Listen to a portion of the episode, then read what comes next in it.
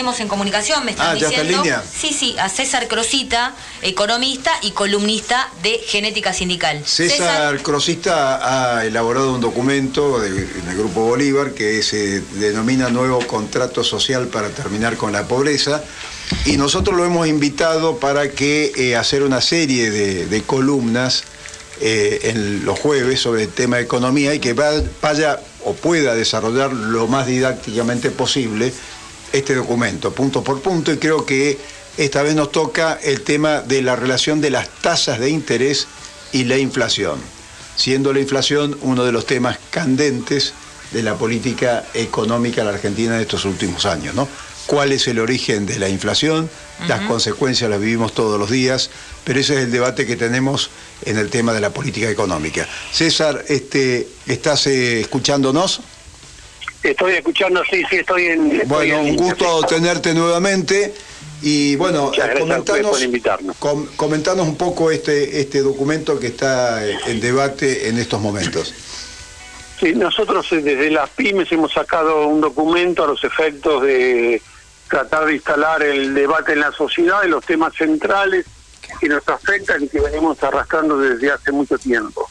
Eh, uno de ellos es el tema de la inflación, y la tasa de interés, el, financiamiento del Estado, el bimonetarismo, el problema de los alimentos, el tema de la energía, son todos temas centrales que el, campo nacional y popular, yo creemos, creemos debe tomar una, una postura unificada a los efectos de tratar de pelear eh, contra estos flagelos que nos asustan desde hace muchísimos años. Y el sistema financiero para mí es la madre de todas las batallas. Eh, nosotros venimos siendo peleando con el tema de la inflación y con los efectos de la, de la inflación y estamos dejando de lado cuáles son los orígenes de la inflación. Que es, que es el tema que vamos a desarrollar este, en, No. este, en este bloque, ¿no es cierto? El tema de la inflación y, y la relación con las tasas de interés. Exactamente. Eh, yo estuve analizando un estudio que había hecho Warren Mosler, que es un economista americano especialista en temas de macroeconómicos, es de la corriente de la teoría monetaria moderna, y ha hecho un trabajo sobre la incidencia de la tasa de interés en la inflación. Dice que la tasa de interés eh, es, la responsable de la inflación y yo lo que hice fue traspolé a la Argentina eh, los datos empíricos de los últimos, yo lo hice sobre 15 años, lo publiqué después sobre los últimos 10, y donde se ve que cada vez que sube la inflación, que sube la tasa de interés, la inflación la sigue, baja la tasa de interés, la inflación baja. Hay una correlación perfecta entre tasa de interés e inflación a lo largo del tiempo. Explícanos un poquito Eh, para el oyente que no sabe de economía qué, qué significa, qué es la tasa de interés. ¿Quién la tasa de- fija? la- la tasa de, la tasa de interés es un precio de la economía. El- nosotros estamos, estamos acostumbrados a hablar que los monopolistas fijan el precio. Ajá. Es decir, las monopolistas como los alimentos o el, el aluminio, todos los mercados son mo- monopólicos, el monopolista es el que fija el precio. La, moneda, el Banco Central es el monopolista de la moneda, el que la crea y que le fija el precio de la moneda.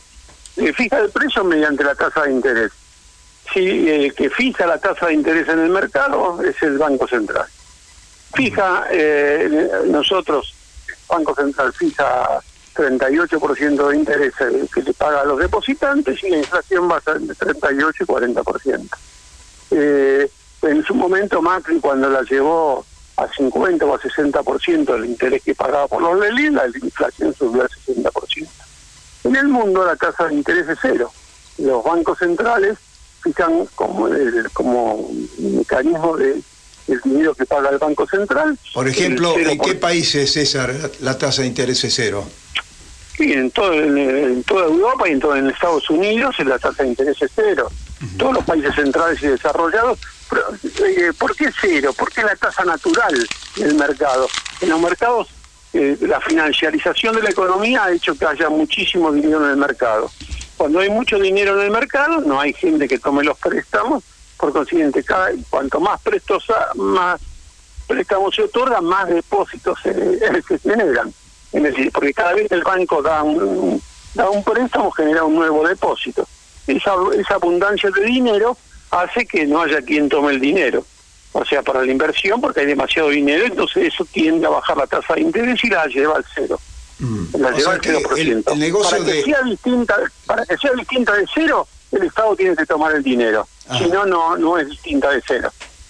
que es lo que hace, que es lo que hace eh, que los- el- a esa tasa de interés el negocio de los bancos es no prestarle a los particulares, por ejemplo, para créditos de consumo, producción, sino prestárselos al Banco Central, ¿no? Exactamente, porque si el Banco Central te paga el 38%, ¿Para qué y voy no a correr riesgo? no dicen, tiene- no- dicen los bancos. Claro, no tiene riesgo de impago porque el Estado siempre es solvente en, en los préstamos en su propia moneda, porque a lo último la puede emitir, siempre la va a pagar, para que le diga a prestar a un particular que corro el riesgo que no me devuelva el dinero. Bien. Se la Eh, presto al Estado. esos Eso son es lo que pasa en la- Son todos los Sí. derivados financieros, por ejemplo, el caso de la LELIC, ¿no? Claro, son las LELI, las LEVE, o sea que si el, el Estado toma todo el dinero disponible, lo inmoviliza, eh, eh, no solo paga los intereses, sino que no lo utiliza, lo guarda. Ahora, o sea, hay- a- el desempleo es una sensación, una- un efecto de que la, la- el- la economía tiene poco dinero circulante. bueno, ahí Yo genera- hacer una acotación con respecto a este tema. Sí. Hoy, hoy casualmente estaba leyendo las expectativas de mercado en Brasil. Brasil ha tenido un, un pico, un, un incipiente crecimiento de la inflación a raíz de, como lo tuvo Estados Unidos, a raíz de del crecimiento de los precios de los productos agrícolas y las materias primas, el costo de los fletes de China, que entonces las economías han tenido un, creciente incremento de la inflación, entonces hablamos de la inflación de dos o tres puntos. Brasil adoptó la política de, siguiendo los consejos del Fondo Monetario de subir la tasa al 7,5%.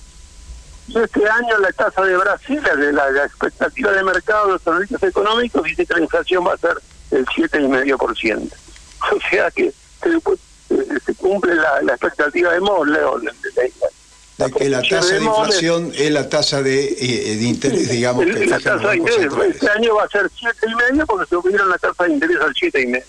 La inflación va a seguir al, al, al- eh, hacen al revés de lo que suben la tasa de interés para que la inflación baje y el efecto- se produce el efecto contrario, la inflación sube.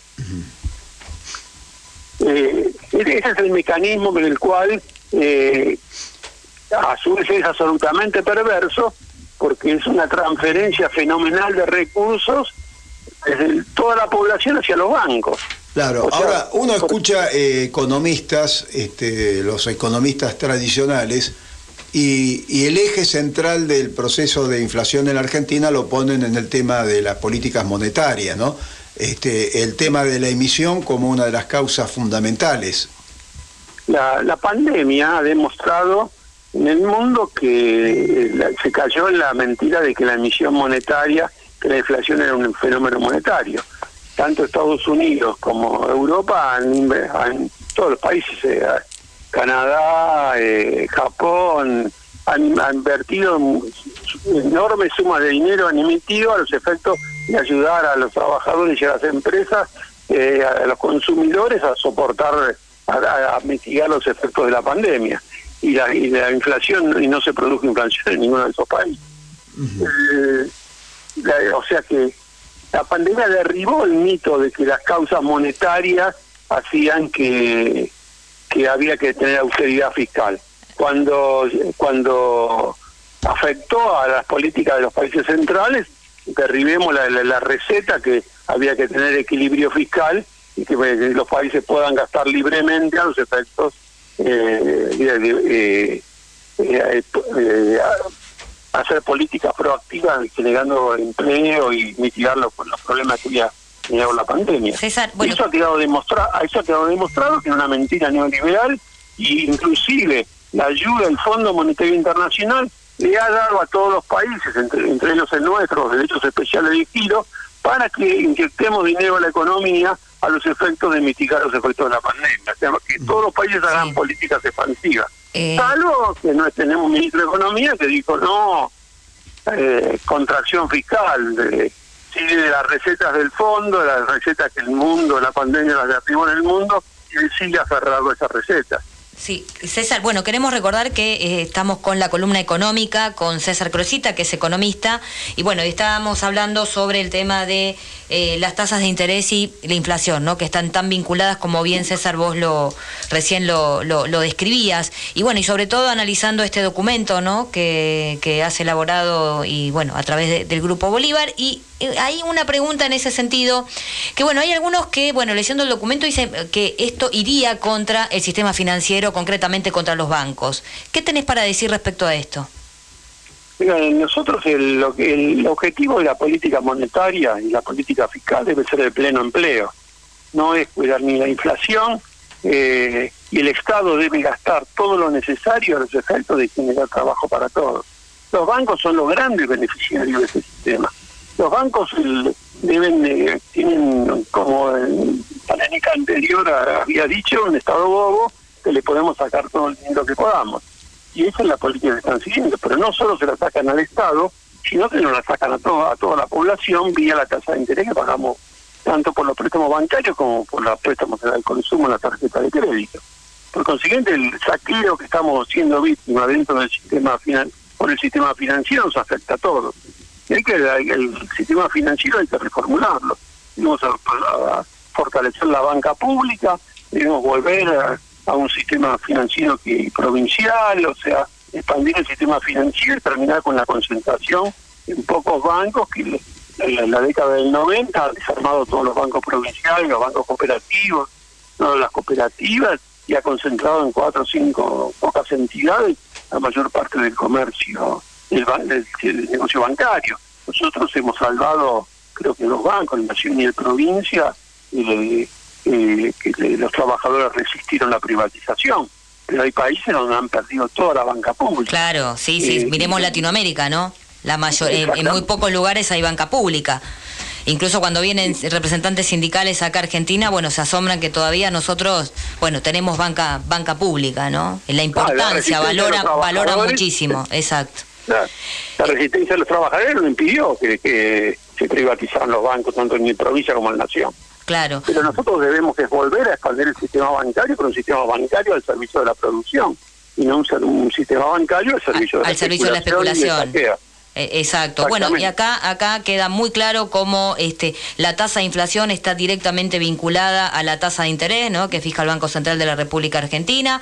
Y bueno, y el tema de, este documento que vos nos trajiste una parte que lo vamos a ir analizando en cada columna tuya, César. Bueno, pretende no tirar abajo. Me quedo con esto que decís, ¿no? De tirar abajo el argumento del neoliberalismo respecto del déficit fiscal, ¿no? Y que la pandemia puso en evidencia que bueno eso era una mentira, bueno, de países este, centrales que nos, que nos querían hacer este, creer que eh, el déficit fiscal era importante y por lo que vos decís y comprobás en, en este escrito, bueno, no es así. Te agradecemos muchísimo, César. Bueno, muchísimas gracias a ustedes. Te, convocamos para el próximo jueves para seguir este haciendo público este documento y, contribuyendo a un debate necesario, ¿no? Muchísimas gracias. Estoy a su disposición. Muchas gracias. Adiós. Pasó la columna económica con César Crosita analizando el tema de tasas de interés e inflación, que les recordamos que este recorte va a estar disponible en nuestras redes sociales y por supuesto también vamos a hacer una nota para este nuestro blog y síganos por el canal de Spotify.